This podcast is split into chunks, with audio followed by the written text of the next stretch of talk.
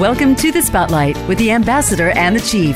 In this program, we take a fresh look at some of today's challenges, from the economy, education, politics, security, defense, and much more. You'll be prompted to see and think about things just a bit differently. Now, here are your hosts, Ambassador Harry Thomas and Chief Alex Morales. Welcome to The Spotlight. We are your hosts, Ambassador Harry Thomas, retired. And I'm Alex Morales, the Chief. Harry, who do we have today? We have Miss Rocio Nuyda. I will call her Tita Chi.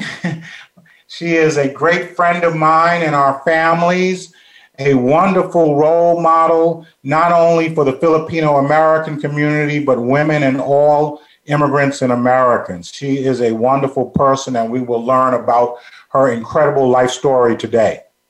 Great. Welcome, Miss Tita. How you doing, ma'am? Doing fine. It's cold in Southern California right now. It's a bit very cold inside out here. Well, thank you for taking the time. But before we start, Harry, can you give us a shout out to our listeners? Yes, we want to thank our listeners around the world.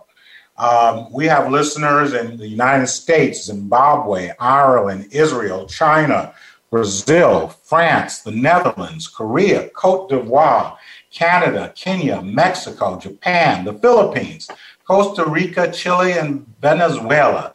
As of today, we have over 1,894 listeners that we want to wish Merry Christmas, Happy New Year. Thank you for listening, everyone. It's a pleasure. Well, Ms. Rocio, can you please tell us a little bit about yourself and your family, please? Sure. Okay.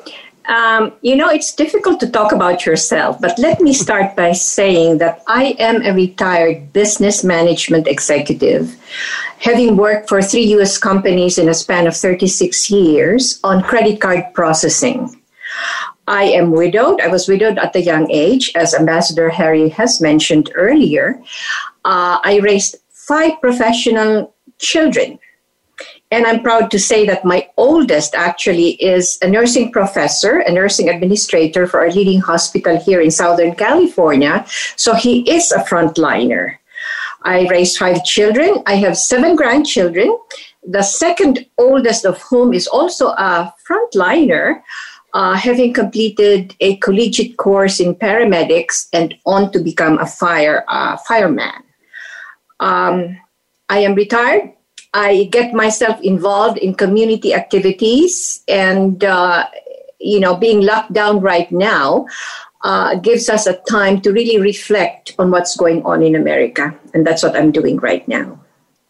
Tita, please tell us about your immigrant experience, because that's so important to whom you are. Okay. That is a wonderful and life-changing experience for me. My late husband was born to an American mother and a Filipino father in the Philippines. So at age 18, he acquired his American citizenship by pledging allegiance to the United States of America at the U.S. Embassy in the Philippines. And so during that time of the Marcos administration and regime, it was a time of reflection for my family, specifically my husband, who said that I have to immigrate, I have to go home.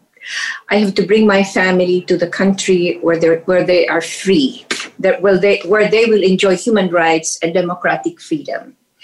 So in 1984, I was kind of, apprehensive because having been born and raised in the Philippines, and all of a sudden the idea of coming to America and immigrating to America was a very big and challenging concept for us. But we went to the U.S. Embassy, did what we were supposed to do, and that was my first wonderful experience of getting a taste of the American system, the American way of processing. In 30 days, we immigrated. So we came in 1984, and, since then, my family, my youngest then was only about 5 years old.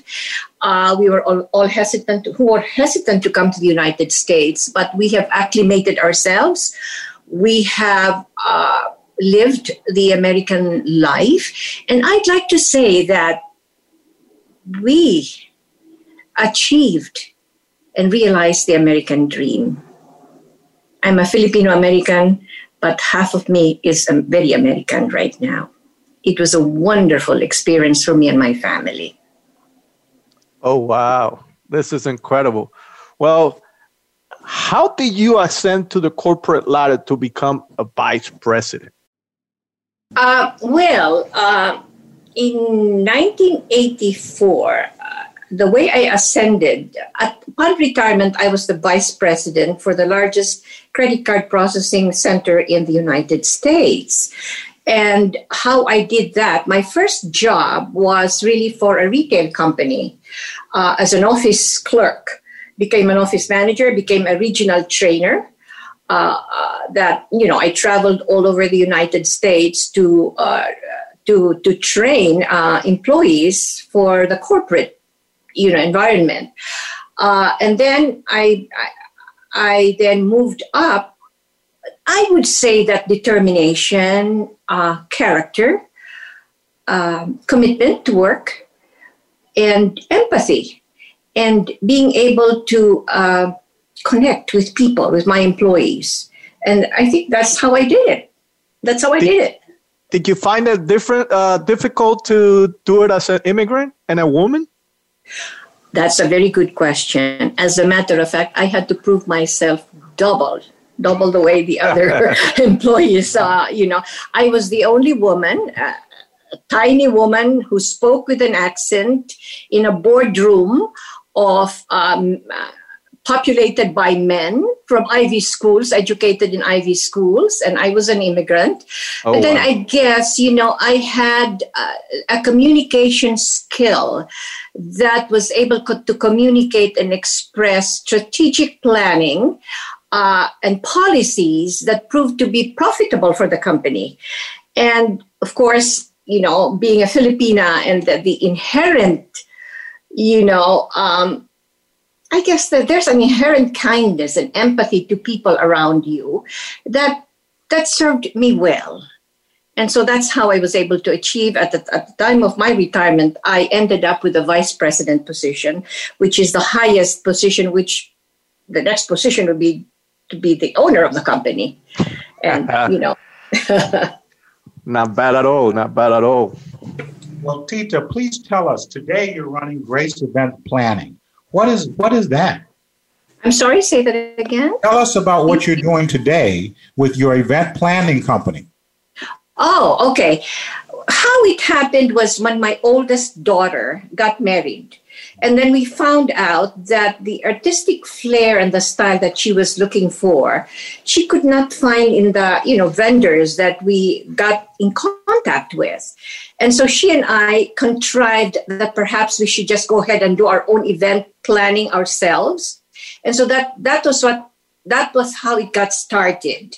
And from that point on, I was actually focusing on it as a sideline, was while working full-time for the corporate world, simply because I found out that, after the wedding, my daughter's wedding, people started coming to me.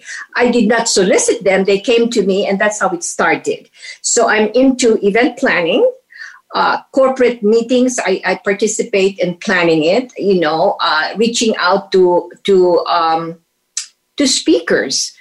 Guest speakers that would grace the significant events that I planned. Weddings, I do that too. And so now, but I have slowed down a little bit, Harry.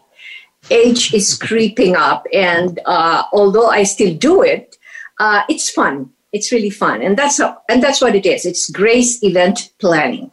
I can't believe you slowed down. You're always doing something, Tita. Always.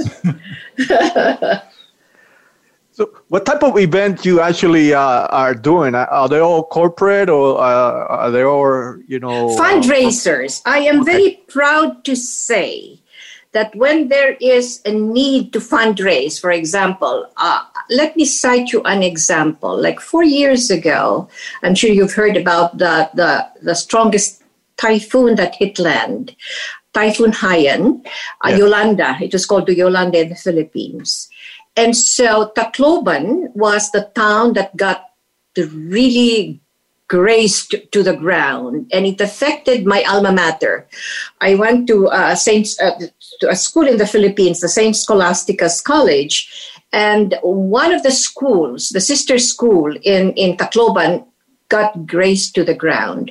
So that inspired me to plan a fundraiser for them to start rebuilding.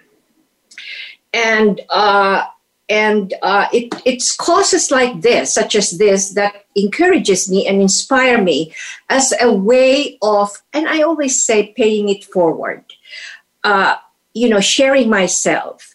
In retirement, I think you have to put meaning to a retired life by getting involved in significant causes, charitable causes, humanitarian causes.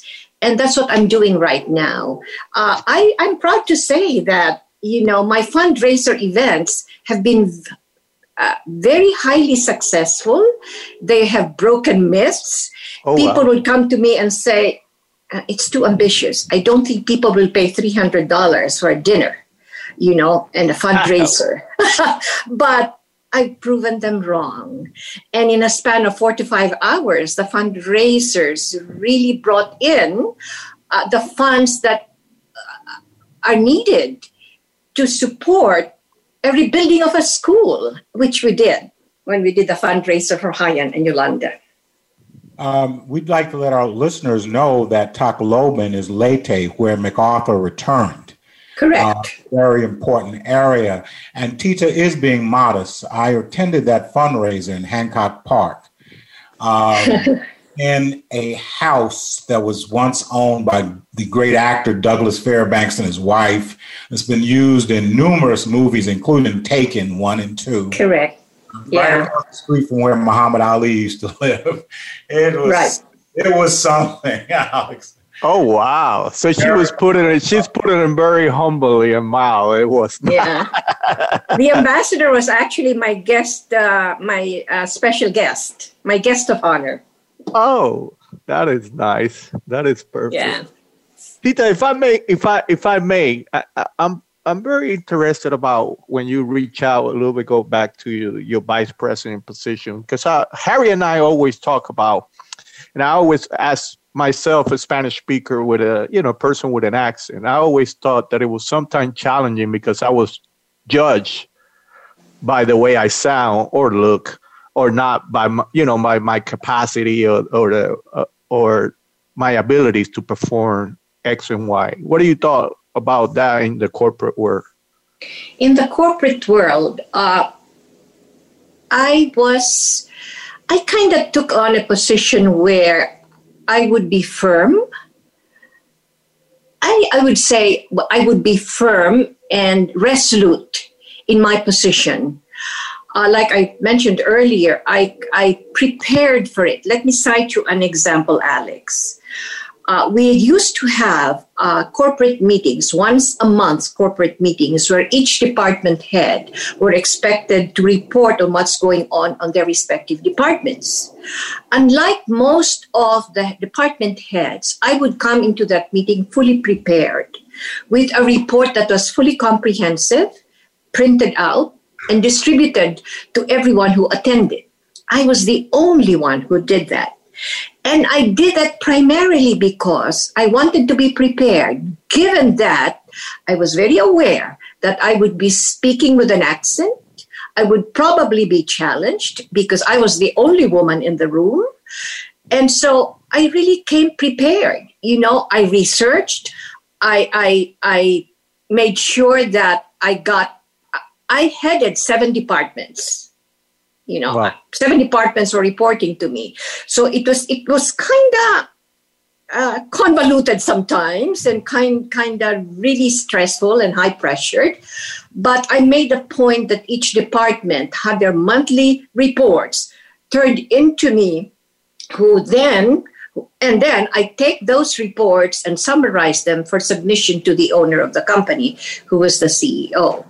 And so despite the accent, despite me being the only woman in the room, I made sure that I prepared for those corporate meetings. Oh, that's awesome. I anticipated the challenges. I anticipated those who would disagree. And I was prepared with an answer. And we prepare with an answer. We're going to take a short break and we'll be right back.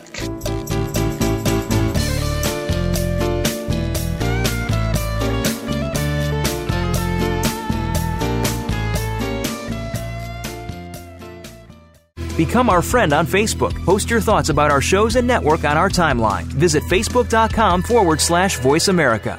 Have you become a member yet? Sign up now to become a member of Voice America. It's always free and easy. Plus, you get to take advantage of some great member benefits. Get unlimited access to millions of hours of on-demand content across all of our channels. Keep track of your favorite episodes, shows, and hosts in your own customizable library. Find out what shows you might be interested in based on your favorites. Plus, you get insider access with our newsletter. Membership gives you more. Sign up at voiceamerica.com and click register at the top right. Voice America programs are now available on your favorite connected device, including Amazon, Alexa, and Google Home. Through streams with Apple Podcasts, TuneIn, and iHeartRadio, listening to your favorite show is as easy as saying the show name followed by the word podcast. Hey, Alexa. Play Finding Your Frequency podcast. If that doesn't work, try adding on TuneIn or on iHeartRadio or on Apple Podcasts. The Internet's #1 talk station. #1 talk station.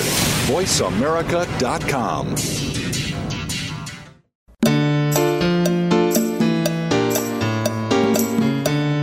You are listening to The Spotlight with the Ambassador and the Chief. If you have a question or a comment about the program, drop us a line via email to support@dbaeecsolutions.com. Again, that's support@dbaeecsolutions.com. Now back to The Spotlight. Tita, please tell us, what is the Filipino American National Finance Council? All right. That's a very good question, Ambassador. It actually started with an intriguing question that I received from a phone call from, a lady who you know very well, my friend Loida Nicolas Lewis. And it was an intriguing question. The question was, what do I think about, gathering 1 million Filipino Americans to vote for Biden as president? Knowing the grit and willpower and determination of the lady, I first retorted, I said, it is 1 million Filipino Americans for Biden is kind of ambitious. But knowing her grit, like I said, let's do it. So a core group of 3 women was formed. It started with Loida, a phone call to me, and I suggested a third person, Gloria Kawili, to form the core group. And so the Filipino Americans for Biden movement was born on June 8th of this year. And as of the last count, we have over 2,000 membership who signs up on an interactive website called the Filipino Americans #4 Biden. And then it grew. It evolved into the Young Filipino Americans for Biden. When President-elect Biden chose Kamala Harris as his running mate, the movement even grew bigger. And so it expanded to a point where elected Filipino-American leaders got involved. So we grew the movement, we fundraised, and the intent really is to support the election of Biden, because there are 4 million, as of the 2018 census, there's 4 million Filipino Americans in the United States. And, they're saying that it could even be 6 million Filipino Americans now as of 2020. So the movement is still very active. It's so active, Ambassador and Alex, that in October, we were able to invite the incoming First Lady, Jill Biden, to be our guest speaker in a Zoom meeting that we organized, because the movement has then organized Zoom meetings, town hall meetings, inviting, speakers in support of Biden and Harris. So, and because of that, it started with the Filipino Americans for Biden and Harris, but then it grew into the Filipino American National Finance Council, which then aims to keep on being active so that we can support Filipino Americans, capable candidates to have a seat at the table. And not just Filipino Americans, but candidates who are worthy of a seat at the table, So it then evolved from the Filipino Americans for Biden. It also evolved into a subcommittee, which is now called the Filipino Americans National Finance Council, which will continue to fundraise for future elections. And we're putting our sights in the next 2024 presidential election. We will be there. We raised $250,000 for Biden. From this movement, and because it's still very active, it's very potent, so to speak, people are getting interested, getting excited to participate in it. That's what it is. Oh, wow. I didn't realize there was up to 6 million Filipino Americans in the United States. That's yeah. I'm amazed with. Yes. Wow. It's unofficial. It is an unofficial estimate, but they're pegging the number that as of 2020 there are now 6 million Filipino Americans in the United States, and it's the fastest growing population under the umbrella of the Asian American Pacific Islander, which, by the way, I am in the advisory council of the AAPI Victory Fund. And I'm proud to say that in this last election, out of the 250 that we fundraised, 75,000 of that came from one person who I approached. 75,000 of that came from one person that took care of the political ads in Texas. Oh, wow. Yeah. That is impressive. And so, Filipino American did that, donated without blinking an eye, $75,000. Hey, Harry, we need to ask Rocio to do a fundraiser for us. It's a joke. As you mentioned that you helped raise over $250,000, what was the intent of the activism? It's very clear. We need to make America, America again. This divisive rhetorics and the sowing of fear and anger and hatred has to stop. We need to bring back decency and integrity and character to the White House. I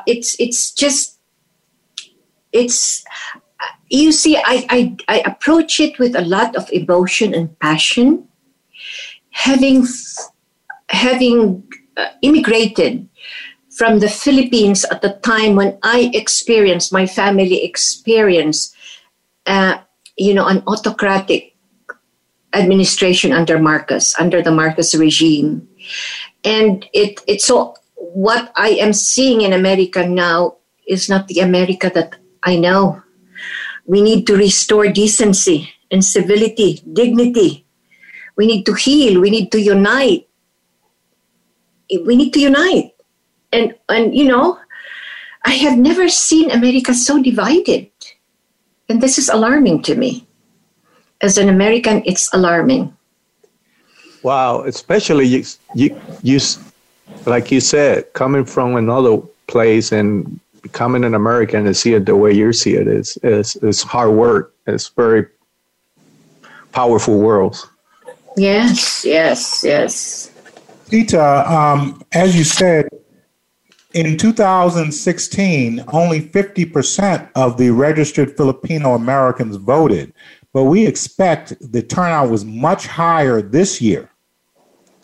And you were involved heavily in that, as was Tita Loida. So how did you raise the not only the voter registration, but the percentage of Filipino Americans who went to the polls? That's a difficult question for me to answer, in the sense that I do not have that political savvy of instituting policies that would encourage, I guess, and inspire Filipinos to vote. But I think just media, social media, Filipinos like social media. That's one tool that can be utilized to reach out to them. I think we also need to raise the awareness about an America that gives us the fulfillment of a dream. We need to raise that awareness a little bit more.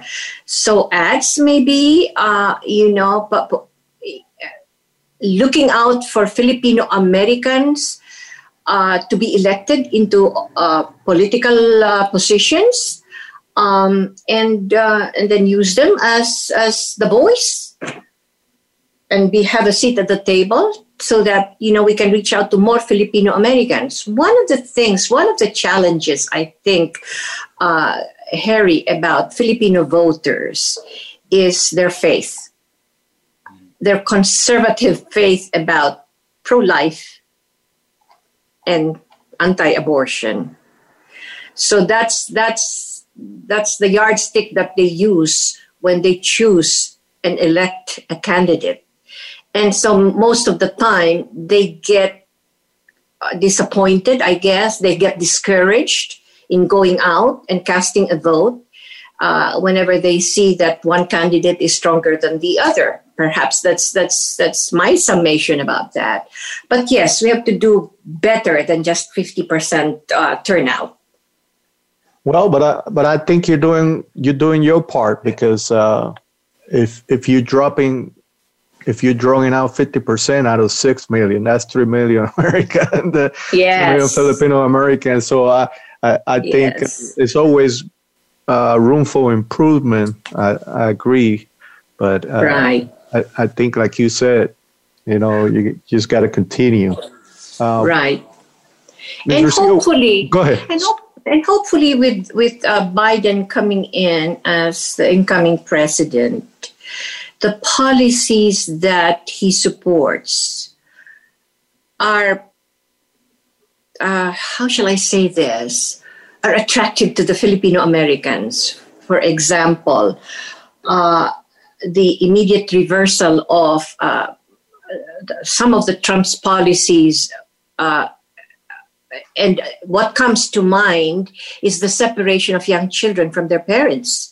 There are young children now whose parents cannot be found. And so this touches the Filipino-American heart. That's a policy that's attractive to us, that we support. The coronavirus, the free testing for all, and the hiring of 100,000 to provide this as a national setup for free testing and programs, that's highly attractive to the Filipinos. Raising of the minimum wage to $15. Invest in green energy, and to help working class union workers. That's very attractive to Filipino American voters. The Build Back Better of the economy, buying of American goods and all that. What I really endorse and support strongly is rejoining the Global Climate Accord. Okay. So under Biden, all of these things are hopefully going to be realized, and we can see changes that we that are so desired at this time. Well, that was one of the questions. Go ahead, Harry. No, I'm sorry. I think, Tita, also immigration reform. Some of the rules that President Trump put in made it harder for Filipinos to immigrate to the United States legally. Correct. Correct. That's on my list. That's on my list.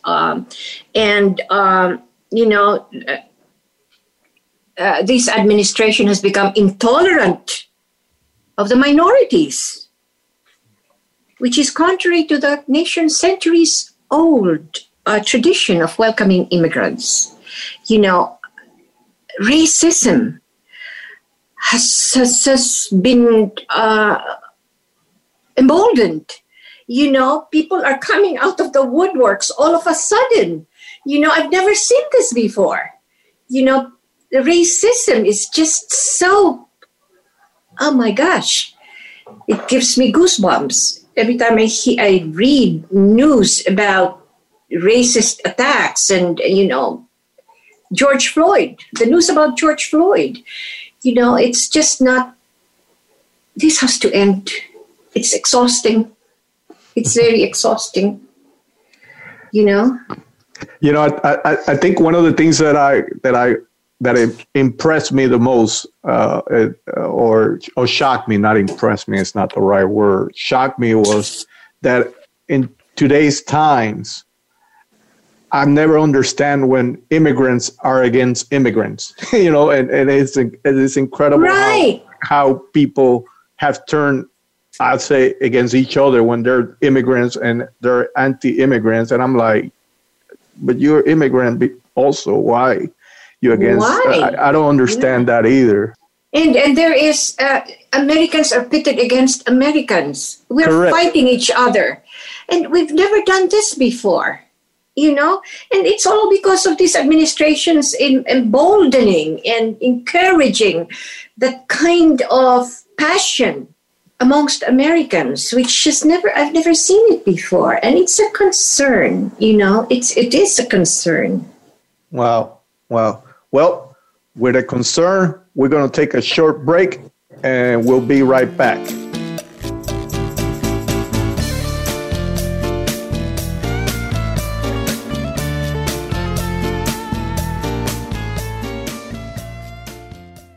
Follow us on Twitter @VoiceAmericaTRN. Get the lowdown on guests, new shows, and your favorites. That's VoiceAmericaTRN.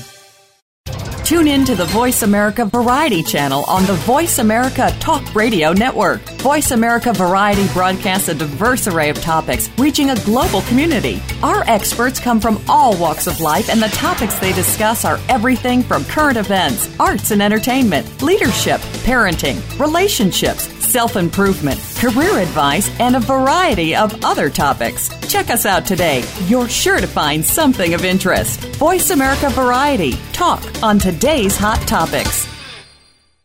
Join us every week for The Spotlight with the Ambassador and the Chief. The Ambassador is host Harry Thomas, and the Chief is host Alex Morales. Together, they bring you different views on today's challenges, from politics to education, security, defense, and the economy. The Ambassador and the Chief, along with their guest experts, outline new perspectives and lively discussions. Tune in to The Spotlight, Wednesdays at 1 p.m. Eastern Time and 10 a.m. Pacific Time on the Voice America Variety Channel. Stimulating talk. It gets those synapses in the brain firing really fast. All the time. The number one Internet talk station where your opinion counts. VoiceAmerica.com.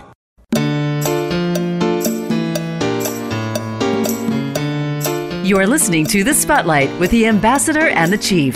If you have a question or a comment about the program, drop us a line via email to support@dbaeecsolutions.com. Again, that's support@dbaeecsolutions.com.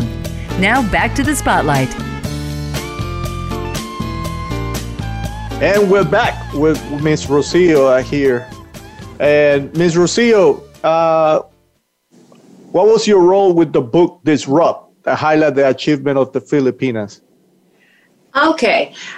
The book Disrupt is published by the Filipina Women's Network based in San Francisco, California. It's a book, a compilation of life stories about Filipinas who, during its annual summit, are awarded as you know, there's an award of the 100 most influential Filipinas in the world. And that's done during the summit. That's the highlight of the summit. And these are Filipino women recognized for, influencing the face of leadership in the global workplace, because, you know, they have reached the status of,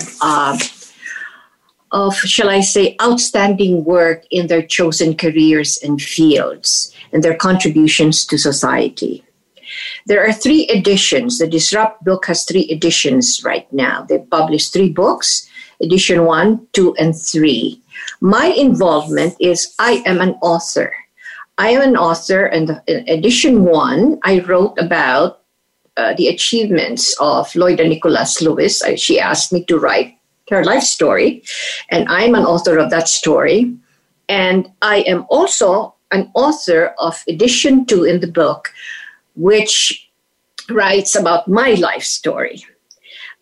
Having been awarded as one of the 100 most influential Filipinas in the world in 2016. Oh, wow. And then in the U.S. in 2012. So that's how I got involved with the book. You guys should get it and should read it because It's very impressive. It's a compilation of life stories of Filipinas and their achievements and the marks that they made in the world. It's truly amazing that these Filipinas, there's so many, they're all over the world, globally, doing their own thing and making a mark in the communities that they are involved in. Very, very powerful books. I think did I have the privilege, Harry, to meet Miss Loida? Yes, you did. Oh, I mean, that is amazing because you guys are the living proof of the American dream. I love the stories. Exactly. These are immigrants. These are Filipino Americans in different parts of the world, you know, globally. And globally, 100 Filipinas every year are chosen and awarded as the 100 most influential Filipinas in the world. And I'm proud to say that I got an award in the U.S. in 2012. And awesome. Then globally in 2016. And Alex, if you give me your address, I'll send you the books. Please, I would love to. You're very kind. Yes, I will give it to you. Absolutely. Yeah. Ambassador, you have a complete set of books? Yes, I do. I've read them. And why don't you tell our listeners a little bit about a couple of the women in the book, starting with Tita Loida. Because everybody doesn't know her wonderful story, and it may be all right. Let me find her. And as a matter of fact, I have the edition 1 of the book. But let's move on to the next question because I need to find her in the book. Loida Nicolas Lewis is a philanthropist. You know, She's well known in the sense that she married a Black American, Reginald Lewis, who was one, if not the richest Black American at the time. You know, he unfortunately he passed away in 1990. But Loida Nicolas Lewis, in her own right, is an achiever. So I wrote the story about her in the edition 1 of the book, and I wish I can find it. Oh, here it is. Okay, let me read. Would you like me to read an excerpt? Yes. Please. Yeah, okay. I found it. The subtitle of this particular paragraph is Assuming Responsibility for a 1.7 billion company. In February 1994, Loida Nicolas Lewis took over the helm of TLC Beatrice International Holdings after the sudden death of her entrepreneur husband, attorney Reginald Lewis. During his life, Reginald Lewis was listed by Forbes magazine as one of the 400 wealthiest Americans in 1992. The story goes that Loida Nicolas Lewis started her corporate meetings with a prayer. And with that goes, because the Lord God helps me, she said, I shall not be dismayed. But if anything speaks to the essence of Loida Nicolas Lewis, it is her unassuming and strong in faith, unplanned arrival into global business, and the favorite prayer she chose, Isaiah 50:7, therefore I have set my face like flint to do his will, and I know that I will triumph. She was number one of the top 50 women business owners of America in 1995. She landed on the front cover of Working Woman magazine and was voted number one of the top 50 women business owners of America. Martha Ingram of Ingram Industries was second to her in the list of 50. She was number one. Let's see. Her leadership was tough and yet tender. The following years, Loida modified the course of the company and started by reducing the opulence that her late husband had relished. Her simplicity was evident when she sold the company jet and limousines, moved the company to more modest office space, sold the marginal companies, and persuaded Goldman Sachs and BT Securities to back a high-yield offering of $175 million during the company's first return to U.S. capital markets since a couple of aborted attempts during her husband's tenure. She also tamed the balance sheet by refinancing some costly debt, readying the company to go public. She sold her business in China. Should I go on? Well, yeah. I will have to say that I wish one of this day I could say my business worth is $100 million or something like that. Why not? Why not? One has to reach the hands, because out of grasp, anything that's out of grasp, you reach out for it, because what is heaven for, Alex, if you don't? That's true. Right? That's what I always tell Harry. Hey, the worst thing that can happen is no is an answer or don't happen. You just continue striving, to figure out. There are so many heroes or sheroes in the editions, Tita. Right. You know, last night I spoke to the World Council Boston about U.S.-Philippine relations, and I always use, and I spoke also to the girls that Alex mentors. Mm. Mm-hmm. And your picture and Crisetta Comfort and Bambi Lorica, you know, I always use those. Oh, yes, He did use those pictures for the girls. That's true. Yeah. Yes, the executive White House chef is a Filipina. Wow. And she served for 5 presidents as executive chef.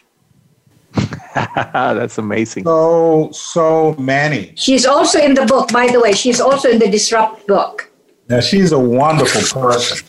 I remember sitting next to her at the country club as she was evaluating and tasting food. It was wonderful.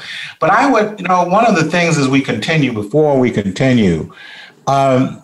what would you like to see President-elect Biden do with his relations with the Philippines? That's a very good question. Immigration. The immigration policy has to be how shall I say this, Harry? Has to be immigrant friendly. I mean, of course we have to vet them. Of course we have to qualify them. But there should be no such thing as, building walls and separating children from their parents. For the Philippines in particular, immigration should be one that would be more sensitive to qualifications, professional qualifications, That should be a good consideration. Well, we have so many nurses, physical nurses, exactly, come from the Philippines, and clearly they have really helped the American mosaic. Correct. We are so impressed with the business people, like our good friend Sheila Marcello, .com, who's just another wonderful story of immigration. And she went to Mount Holyoke and has become a multimillionaire through her own business with her care. Her business care. So it is something that we are impressed about.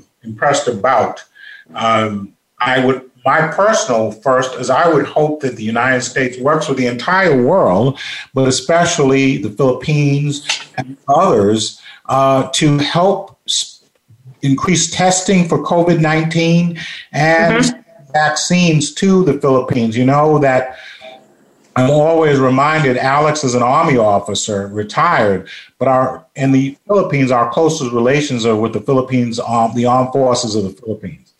And I think it would be a great thing for us to continue our distribution of this COVID-19 testing kits as well as vaccine, and work with, as we do, as our does with the Philippine military, to end this spread. Yeah, and then restoring the foreign policy, and on foreign policy, restoring the reputation in the world, and maybe trade agreements between the Philippines and the United States to help the country, things like that. Well, one of the things we learned this year was we were very much dependent on China for everything. Correct. I'm a big proponent of alternative supply lines. And we import a lot of semiconductors for cars from the Philippines. Why not work with the Philippines and other countries around the world on becoming alternative suppliers to China? Right.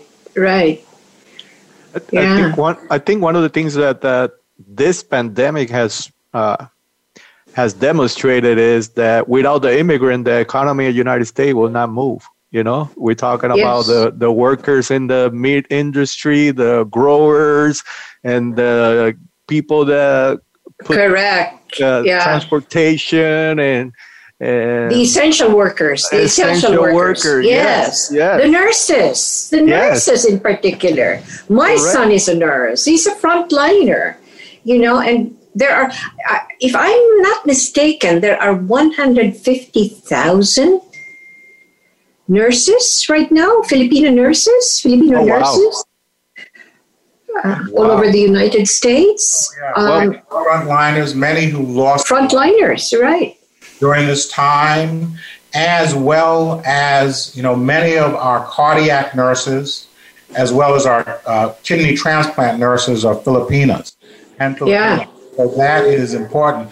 But Tita, a friend of ours, when Mayor de Blasio did an ad supporting the Filipino community and thanking the nurses and frontline workers, I saw some coffee with some nurses, and I realized it was my friend, a Filipina who immigrated, who was also supplying the coffee. So they... Okay. That's good. Yes, it was. You have to have a side business. Yes. Right. Yeah. Well, Rocio, we're getting close to the end. Can you please tell us, you are generous for your time helping others via community development and support. How and why do you do this critical work? It's, like I said, it's paying it forward. This country has been very kind to me and my family. I was 3 years after we immigrated, Alex. I'd like to share a personal experience. Please. 3 years after we immigrated, my husband passed away suddenly. So I was left with 5 kids. Oh, wow. Okay? My youngest was 7. And my oldest was 19, 5 of them. So America has been very kind to me in that although it closed one door, it opened many doors for me. Back in the Philippines, I was a businesswoman. I did not report to an employer. So it was a new experience for me to seek employment, you know.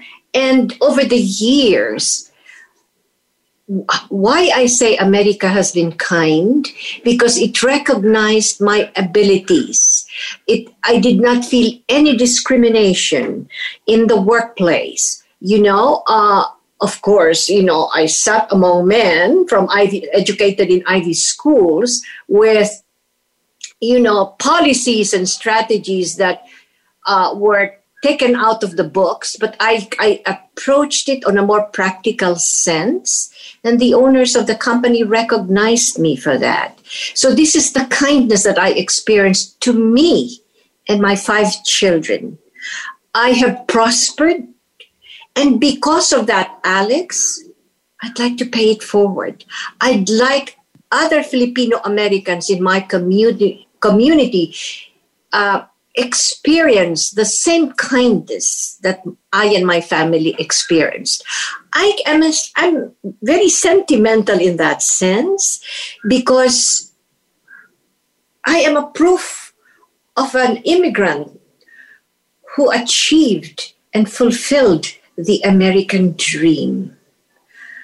I have never experienced wanting for lack of finances, even after I was widowed. So America to me is the symbol, the ultimate symbol of human rights, freedoms, democracy, and sensibilities to immigrants like me. And because of that, I become passionate. When there is a cause, I jump in. I contribute what I can do. I open all of my resources, because I'd like people, immigrants like me, to have that same experience. Well, I'm a sentimental fool, I guess, but no. That's coming from the heart. No. Thank you so much. We wish you and your family Merry Christmas. We wish all of our listeners a Merry Christmas. I will let Alex say goodbye, but Maligayang Pasko. Maligayang Pasko at manigong bagong taon. Alex, that means Merry Christmas and Happy New Year. Likewise. God bless. Thank you. God bless. Thank you very much for everything. Thank you for your time. You're very kind. And I wish you the best. I'll send you the Disrupt box if you send me your address. I will. Okay. Thank you very much. All right. Thank you. The Spotlight. Thank you for with the Harry honor. And Alex. Salamat. Yeah. Salamat, Tita. Salamat. Maraming salamat.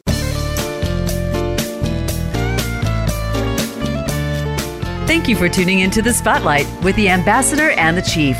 Be sure to join Chief Alex Morales and Ambassador Harry Thomas again next Wednesday at 10 a.m. Pacific Time and 1 p.m. Eastern Time on the Voice America Variety Channel. We'll talk again next week.